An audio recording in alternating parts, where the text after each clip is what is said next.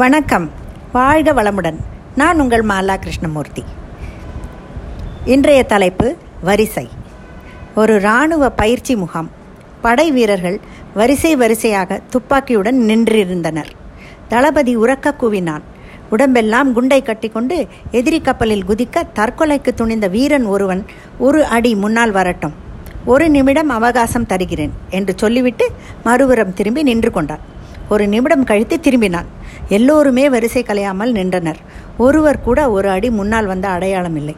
தளபதி ஆத்திரத்துடன் கத்தினான். தேசபக்தியற்ற கோழைகளை ஒருவனுக்கு கூட தேசத்தை காப்பாற்ற உயிரை கொடுக்கும் எண்ணம் இல்லையா? சீ என்று உமிழ்ந்தான். அதற்கு ஒரு வீரன் கோபத்துடன் பதில் சொன்னான். தளபதி நாவை அடக்கி பேச வேண்டும். தற்கொலைக்கு எல்லோருமே துணிந்து ஒரு அடி முன்னால் வந்துவிட்டதால் வரிசை கலையவே இல்லை. எங்கள் தியாகத்தை பற்றி புரிந்து கொள்ளும் பக்குவமே உமக்கு ஏன் இல்லை?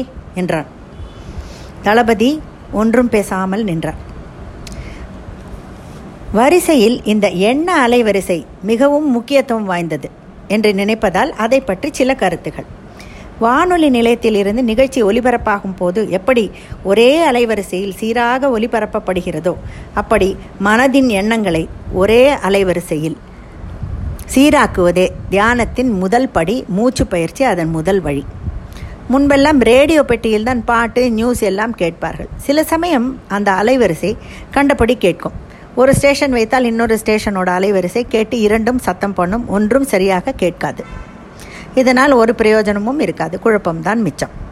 ஒரே எண்ணத்தை ஒரே அலைவரிசையில் கொண்டு வரும் ஒழுங்கையே தியானத்தின் முதல் நிலையாகும். மூச்சின் அலைவரிசை ஒழுங்கானால் எல்லாமே ஒழுங்காகிவிடும். பிராணாயாமமே மூச்சு பயிற்சியே வெற்றியின் முதல் படி.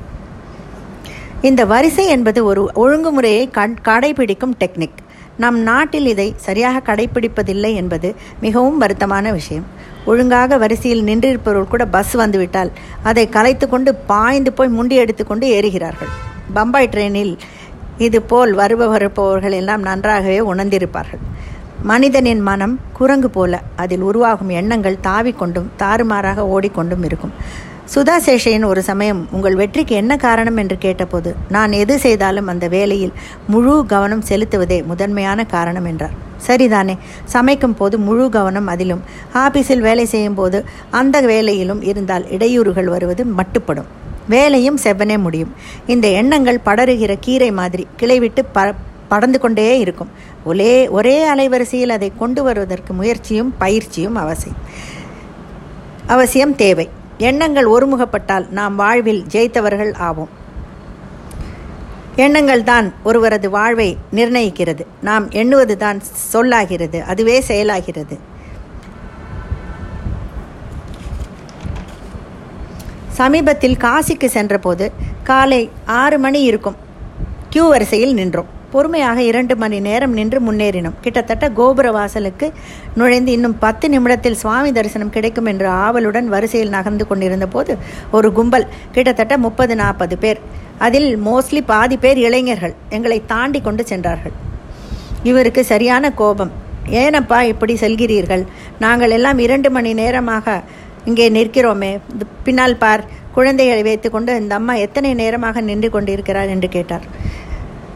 அது அதற்கு அவர்கள் சற்று இடக்காக பதில் சொல்லிவிட்டு முடிந்தால் நீங்களும் செல்லுங்கள் என்றான். இந்த கால இளைஞர்களுக்கு பண்பாடு கிடையாது. மைட் இஸ் ரைட் என்ற பாலிசி போலும் இவர்களை திருத்த கடவுள்தான் இறங்கி வர வேண்டும். சிங்கப்பூர் போன்ற நாட்டில் இந்த ஒழுங்குமுறை வரிசையெல்லாம் சட்டமாகவே உள்ளது. மீறினால் எவராக இருந்தாலும் அது அந்த நாட்டின் பிரதமராகவே இருந்தாலும் தண்டனை உண்டு. அதனால் தான் எல்லோர் மனதிலும் பயம் என்ற ஒன்று இருக்கிறது. அதனால் அவர்கள் வரிசையை ஒழுக்கத்தை கடைபிடிக்கிறார்கள் நம் நாட்டில் இதற்கெல்லாம் சுதந்திரம் கொடுத்து நம்மை நாமே கெடுத்துக்கொள்கிறோம். ஏர்போர்ட்டில் சிங்கப்பூர் ஏர்போர்ட்டில் சாக்லேட் வாங்கினால் அதை தின்றுவிட்டு குப்பை தொட்டியில் ஒழுங்காக போடும் நம்மவர்கள் நம் நாட்டுக்கு வந்ததுமே அதை சாப்பிட்ட இடத்திலேயே போட்டு விடுகிறோம். இந்த மனப்பான்மை மாற வேண்டும். பள்ளியில் படிக்கும் காலம் வகுப்பு வாரியாக வரிசையில் நிற்க வேண்டும். அசம்பிளி பிரேயர் முடிந்தவுடன் ஒவ்வொரு கிளாஸாக வரிசையாக அவரவர் வகுப்பிற்கு செல்வோம். தாய் தந்தையருடன் கோயிலுக்கு போனாலும் வரிசையில் போய் கடவுளை பார்க்கிறோம். இதெல்லாம் ஒழுங்குமுறை பெரியவர்கள் சொல்வதை கேட்டு பின்பற்றும் பின்பற்ற வேண்டும். இதுவே ஒரு அறமாகவும் இருந்தது. பள்ளி விளையாட்டுகளில் வரிசை கிரமமாக நின்று விளையாடும் பல விளையாட்டுகள் உள்ளன. கோகோ பாசிங் த பால் மற்றும் சில ரேஸ்கள். குடியரசு தின விழாவில் வரும் வரிசை வரிசையான அணிவகுப்பு அணிவகுப்புகள் கண்ணுக்கும் மனதுக்கும் விருந்து. பார்க்கவே மிகவும் ரம்மியமாக இருக்கும். பற்கள் வரிசையாக இருந்தால் அழகான பல்வரிசை என்று கூறுகிறோம். எறும்புகள் எவ்வளவு அழகாக வரிசையாக ஒன்றின் பின் ஒன்று செல்கின்றன. மனிதனுக்கு வரிசை என்பதையே எறும்புகள் தான் கற்றுத்தந்தனவோ என்னவோ என்று எனக்கு தோன்றும். வயலில் வரிசையாக நடவு செய்வார்கள். பச்சை பசேல் என்ற நில என்ற நெல் வரிசைகள் மனதுக்கு மிகவும் மிதம் தருபவை. கண்ணுக்கும் விருந்து. போரில் வரிசையாக அணிவகுத்து நிற்பார்கள். குதிரைப்படை யானைப்படை வாழ்வீரர் படை வில் வீரர் படை காலாட்படை என்று வரிசை கிரமமாக ஒன்றின் பின் ஒன்றாக அணிவகுத்து நிற்கும். சீர்வரிசை என்று கல்யாணங்களில் ஒரு வரிசை உண்டுங்க. காரைக்குடி கல்யாணங்களில் சீர்வரிசையை ஒரு தடவை பார்த்து நான் மயங்காத குறைதான். அவ்வளவு வைக்கிறார்கள். அப்பாடி வரிசையாக எல்லா வரிசையும் ஓரளவு வரிசை வரிசையாக சொல்லிவிட்டேன் என்று நினைக்கிறேன். முடிவாக ஒரு சின்ன கதை. ஜப்பானில் சுனாமி வந்து அது சுனாமி வந்ததில் இரண்டு குழந்தைகள் தங்கள் தாய் தந்தரை இழந்துவிட்டனர். ஆறு வயது பையனும் இரண்டு வயது அவனுடைய தங்கையும். ஆதரவற்றவர்களுக்கு இலவசமாக கவர்மெண்ட் முகாம்கள் அமைத்து சாப்பாடு போட்டார்கள். அதை வாங்க கியூவில் நின்றான் அந்த பையனும் அவன் இரண்டுவது தங்கையும். இதை பார்த்த அதிகாரி நீங்கள் என்னுடன் முன்னால் வந்து சாப்பாட்டை வாங்கிக் கொள்ளவும் என்றார். சரி என்று போனார்கள் இருவரும். கையில் சாப்பாட்டு பொட்டலம் கிடைத்துவிட்டது. ஆனால் பையனோ அங்கேயே நின்றான். அதிகாரி அதுதான் உங்களுக்கு உணவு பொட்டலம் கிடைத்து விட்டதே போய் சாப்பிடுங்கள் என்றார். பையன் அவரிடம் சார் எனக்கு முன்னால் இருப்பவர்கள் வாங்கிக் கொள்ளட்டும். ஒருவேளை நான் நின்ற இடத்துக்கு முன்னால் இருந்தவருக்கு பொட்டலம் கிடைக்கவில்லை என்றால் என் கையில் உள்ளது அவருக்கு தானே. அதை நான் அவருக்கு கொடுக்க வேண்டாமா? என்றான். அதிகாரி வாயெடுத்து போய் அந்த பையனை வாரி அணைத்து கொண்டார். அத்தனை இக்கட்டான நேரத்திலும் எப்படி ஒரு ஒழுக்கம் ஒரு அறம்?